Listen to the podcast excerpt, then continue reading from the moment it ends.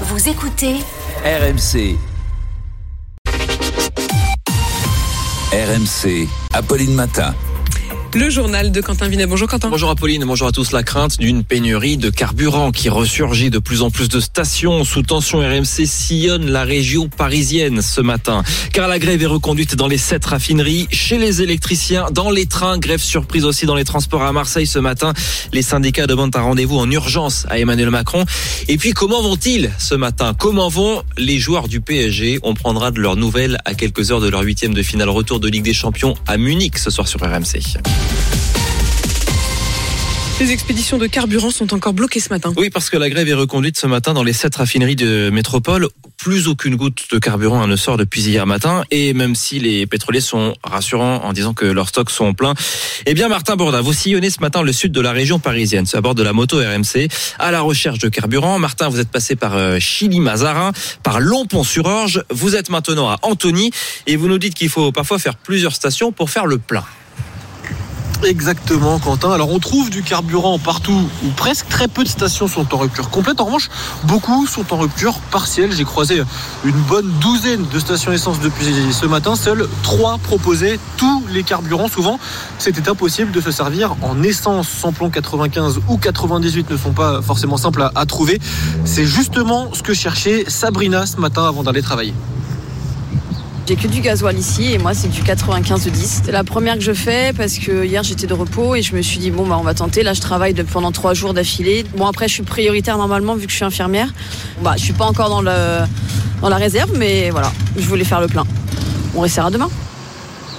Et si elle n'a pas pu se servir ce matin, c'est en partie à cause des, des pleins de précautions. Ce que font beaucoup d'automobilistes que j'ai pu croiser depuis ce matin, ça entraîne une surconsommation d'essence par rapport à, la normale. Les cuves des stations essence se vident donc plus vite. Et même si les dépôts sont pleins, même si les camions citernes peuvent venir ravitailler les stations, il y a par endroit dans beaucoup d'endroits, dans beaucoup de stations, des carburants indisponibles. Et tiens, réaction à ce que vous nous dites, Martin Bourdin, en direct pour RMC, réaction à l'instant du porte-parole du gouvernement, Olivier Véran. Il y a des situations de blocage mais qui ne justifie pas de réquisition. Voilà donc ce que dit euh, ce matin le porte-parole du gouvernement. Alors les actions continuent avec cette grève surprise, je vous le disais, à Marseille. Une vingtaine de manifestants ont bloqué vers 4 heures du matin le grand dépôt de transport de Saint-Pierre. Aucun tramway ne circulait, mais c'est en train de rentrer dans l'ordre. La police a débloqué le, le dépôt vers 7h30 tout à l'heure. C'est toujours compliqué dans les trains, seulement un TGV sur 3 ce matin. C'est un peu mieux qu'hier, mais ça continuera demain, prévient déjà la SNCF. Et ça continue aussi chez les électriciens. Un secteur qui multiplie les actions Mohamed Granier pour RMC, notamment les coupures de courant. Des coupures massives, 4000 clients touchés dans le nord, principalement dans des zones industrielles, mais aussi un centre commercial. Une stratégie radicale, mais complètement assumée par les électriciens. Frédéric Probel, les responsables CGT Énergie à Bagneux. Ça va marquer les esprits, puis ça va continuer surtout. C'est que là, c'est qu'un début. C'est un premier avertissement. Les électriciens gaziers sont en colère. Et ils ne craignent pas d'être mal vus par la population, car les coupures sont symboliques, disent-ils. Exemple à Annonay, en Ardèche. 2000 foyers coupés d'électricité parce qu'il s'agit du fief d'Olivier Dussopt, le ministre du Travail, en première ligne sur la réforme. Bah pour l'instant, on n'emmerde pas la population en fait. Là, on va faire des coupures ciblées, donc ça va venir. Donc on va coupler les députés, on va couper les industriels, on va couper les gens qui méritent. Parmi les prochaines opérations, il y en aura aussi des positives. L'électricité, parfois rendue gratuite, explique Salim Kamala de la CGT Énergie également. Mais les coupures vont perdurer. Ça doit continuer. On nous demande de faire deux ans de plus euh, au travail. On va bien trouver un petit, un, petit peu de temps pour s'occuper de cette retraite et faire en sorte qu'elle soit retirée. C'est désormais une habitude. Enedis promet de porter plainte contre ces actes de malveillance. Alors les actions euh, continuent en attendant les deux prochaines journées de mobilisation contre cette réforme des retraites. Elles ont été annoncées hier soir par les syndicats. Samedi, le 11, et la semaine prochaine, sans doute le 15.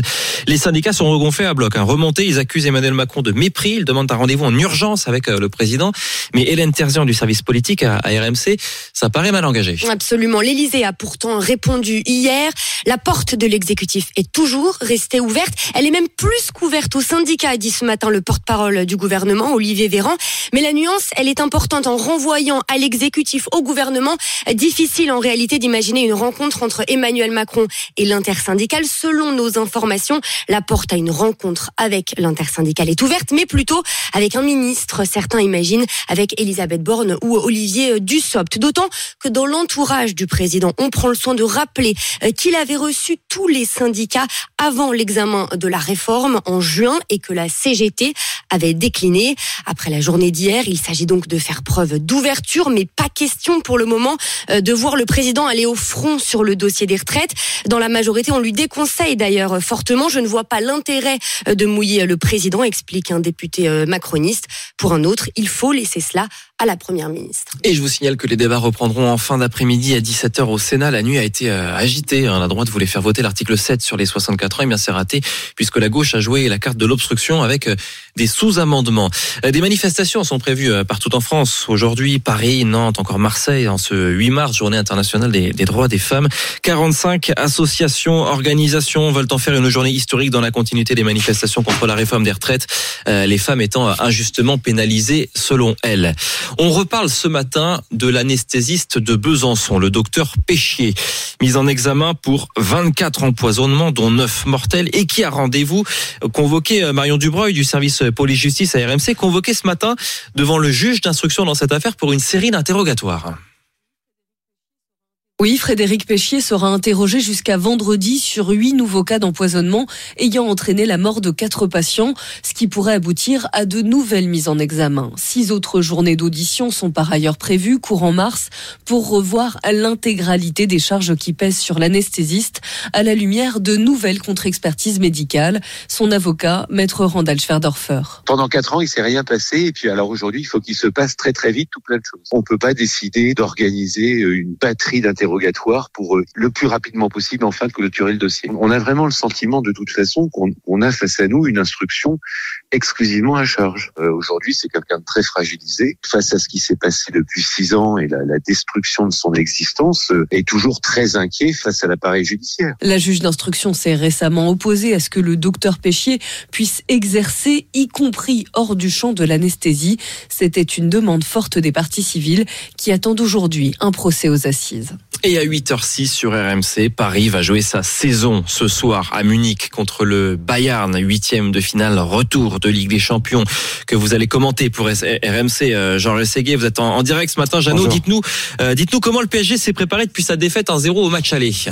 Ah, dès le soir du match aller, après cette défaite, Christophe Galtier et certains joueurs, ont, donc Kylian Mbappé, euh, ont martelé que la qualification était toujours possible pour conditionner tout le groupe, envoyer en permanence des ondes positives avec notamment le plus expérimenté d'entre Sergio Ramos, se rapprocher des supporters avec cet entraînement, souvenez-vous, au Parc des Princes, avant le déplacement à Marseille. Les mots et le soutien des fans ont été bénéfiques. Ils seront 3900 ce soir à Munich malgré les difficultés de déplacement. La victoire contre l'OM en championnat a permis aussi à l'entraîneur Galtier de mettre en place une animation de jeu qui n'était pas possible au match aller et qui permet de mieux utiliser les transmissions avec la vitesse de Mbappé, l'homme qui fait peur en Bavière. Rien n'a été laissé au hasard en imaginant même une hiérarchie chez les joueurs si éventuellement le match devait aller au tir au but. Gagner aide à gagner, a insisté hier Marco Verratti. Vous l'aurez compris, psychologiquement, les Parisiens sont prêts. On a bien compris, Jean Rességui en direct de Munich ce matin pour RMC. Jean, on vous retrouvera ce soir donc à 21h sur RMC à la radio et sur RMC Sport 1, ce sera le match à la, à la télé.